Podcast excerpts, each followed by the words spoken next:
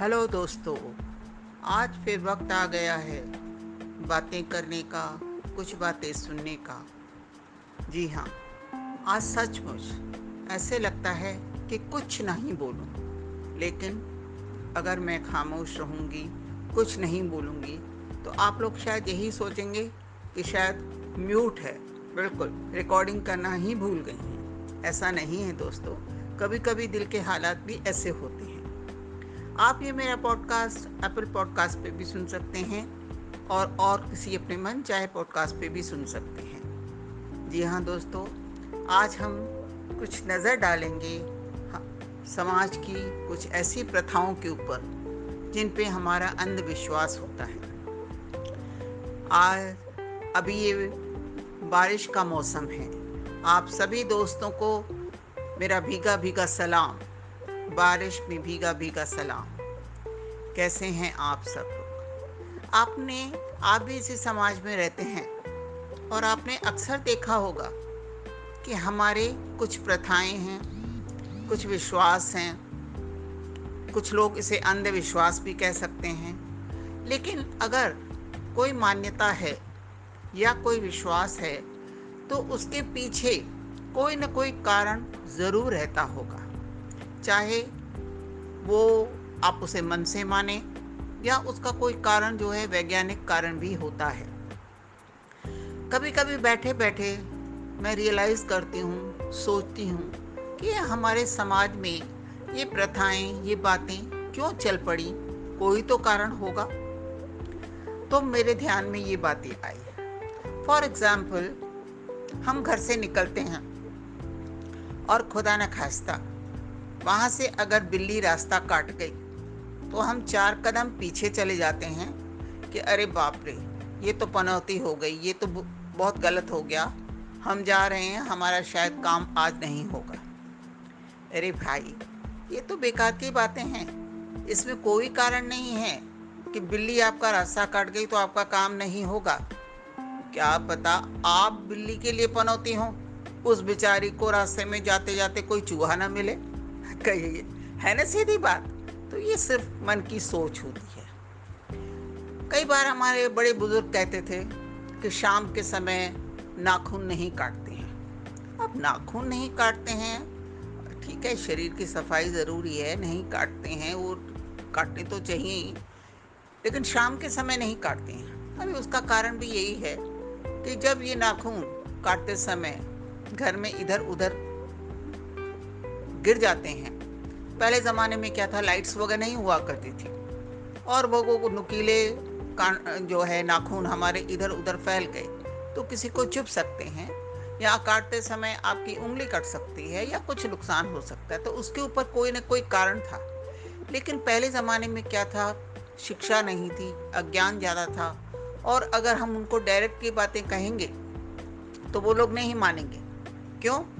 क्योंकि उनको उनका वो विश्वास था कि ये जो बात है वो सही है, बराबर ऐसा हमको नहीं करना चाहिए। तो इसके लिए उसको धर्म का रूप देकर, धार्मिक एक विश्वास देकर लोगों को जो है समझाया करते थे। अब दूसरी बात देखिए कि कई कहते हैं कि अरे फलाने को नज़र लग गई। वो जा रही थी, अचानक गिर पड़ी। या वो जा रहा था, अचानक गिर पड़ा। या उसका काम अच्छा चल रहा था, अचानक रुक गया। अब क्या होता है? किसी को किसी के नज़र नहीं लगती। आजकल के ज़माने में नज़र लगना तो दूर की बात, किसी को किसी की तरफ़ देखने की भी फुर्सत नहीं है। तो कारण क्या है? जब इंसान अपना ड्रेसअप होता है डेक्टअप होता है तो अपने को कुछ न कुछ अहम आ जाता है कि हम बड़े सुंदर लग रहे हैं, ये हैं। सीधी चाल चलते जाते हैं और उसमें ख्याल नहीं रहता, कहीं ना कहीं टकरा जाते हैं और गिर जाते हैं। या कोई कामयाबी आपको हासिल हो गई तो उसमें भी कोई अहंकार आ जाता है और वो अहंकार जब भी आ जाता है, अहम ईगो आ जाता है तो इंसान कभी कभी गिरावट की तरफ़ भी चला जाता है और हम कहते हैं कि अरे, इतना अच्छा सब कुछ चल रहा था और हमको नज़र लग गई। तो ये सब जो बातें हैं, इनके कारण अलग अलग हैं। आप जानते होंगे, सिख धर्म के जो माने हुए हैं श्री गुरु नानक देव जी। उनकी एक पुरानी पौराणिक गाथा है। आप में से कई लोग वो जानते भी होंगे। उन्होंने किस तरह से इस अंधविश्वास का पर्दा उठाया, वो मैं आपको बता दी। आप ये जानते होंगे कि हिंदू धर्म के हिसाब से सुबह को उठ के नहा धो के आप सूर्य नमस्कार करते हैं और सूर्य को जल चढ़ाते हैं। ये बात तो आप सब लोग जानते ही होंगे और देखी भी होगी आप लोगों ने। अब क्या हुआ? श्री गुरु नानक देव जी टहलते टहलते, वो गाँव गाँव में टहलते जाते थे, लोगों को अच्छी अच्छी बातें सिखाते थे, ज्ञान की बातें बताते थे, लोगों के अंधविश्वास दूर करते थे। तो उन्होंने चिनाब नदी के वहाँ पर से जा रहे थे, किनारे से जा रहे थे तो उन्होंने देखा कि एक पंडित लोटा भरकर पानी का जो है वो सूर्य को पानी चढ़ाने लगा। अब गुरु नानक देव जी ने बोला कि अगर मैं इस पंडित को डायरेक्टली कहता हूँ कि भाई तुम गलत कर रहे हो, पानी वानी नहीं पहुंचेगा तुम्हारा सूर्य की तरफ़, वो तो भड़क जाएगा, क्योंकि उसका ज्ञान, उसका जो नॉलेज है, उसका अहम, उसका ईगो उसका बहुत हर्ट होगा। तो गुरु नानक देव जी ने सोचा कि चलो, इसको बात सिखाई भी जाए तो उन्होंने क्या किया? अपना करमंडल, यानी जो लोटा वो अपने साथ में रखते थे, वो भरकर सूर्य के दूसरे के, सूर्य जो है, पूरब की तरफ़ उगता है, पश्चिम की तरफ़ ढलता है। तो गुरु नानक देव जी ने वो लोटा लेकर पश्चिम की तरफ़ पानी देना शुरू कर दिया।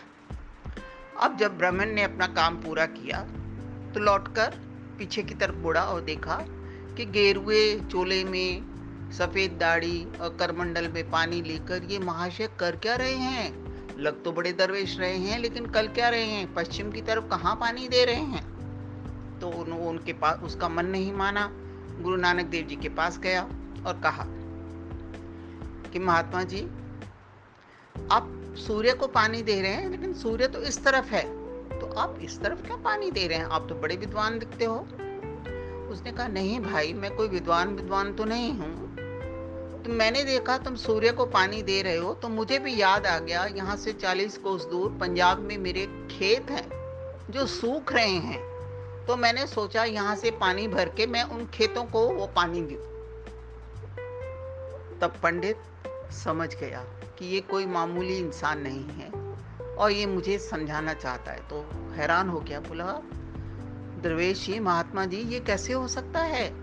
चालीस कोस की दूरी पर आपके खेत हैं और आपका ये छोटा सा करमंडल का पानी वहाँ तक कैसे पहुंचेगा? गुरु नानक देव जी ने उसे बड़ी शांति और प्यार से उत्तर दिया। था कहा भाई मेरे, तुम्हारा ये पानी का लोटा जब करोड़ों मीलों की दूरी पर सूरज को पहुँच सकता है, मेरे खेत तो पंजाब में चालीस कोस की दूरी पर हैं तो वहाँ तो ये ज़रूर पहुँच जाएगा। और वो पंडित इतना शर्मसार हुआ उनके कदमों में गिर पड़ा कि, महाराज, मुझे माफ़ कीजिए, मैं अज्ञानी था। अब सवाल ये उठता है कि सूर्य को पानी देना ये धार्मिक बात कही जाती है। लेकिन इसके पीछे वैज्ञानिक कारण क्या है कि अब जब आप सूर्य को पानी देते हो तो सूर्य की जो किरणें हैं, वो जो पानी की धार में से जाती हैं तो वो आपकी आँखों की रेटिना के लिए अच्छी होती हैं। वैज्ञानिक कारण तो ये है। लेकिन अगर तब उस जमाने में अगर लोगों को ये बताया जाता था तो लोग इस बात को नहीं मानते थे। तो ये कुप्रथाएँ जो हैं, हमारे समाज में चली आ रही हैं। कई बार बोलते हैं, अरे घर में शाम के समय झाड़ू नहीं लगाना चाहिए। अरे भाई, क्यों नहीं लगाना चाहिए? नहीं नहीं, आती हुई लक्ष्मी लौट जाती है। लक्ष्मी कैसे लौट जाएगी? झाड़ू लगाने से लक्ष्मी लौट जाएगी? तो अब इसकी सवाल यही है कि पहले ज़माने में जैसे मैंने आपको पहले भी बताया कि लाइट्स नहीं होती थी, अंधेरा होता था और छोटी सी बत्ती जलाकर लोग जो है अपना काम चलाते थे। और उस अंधेरे में अगर आपने झाड़ू लगाया तो अगर कोई आपकी वैल्यूबल चीज़ नीचे गिर गई है तो वो भी कचरे के साथ चली जाएगी। तो तब लोगों को ये बात पता भी नहीं चलेगी।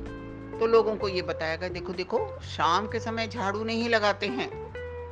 और शाम को अगर झाड़ू लगाओगे तो लक्ष्मी चली जाएगी।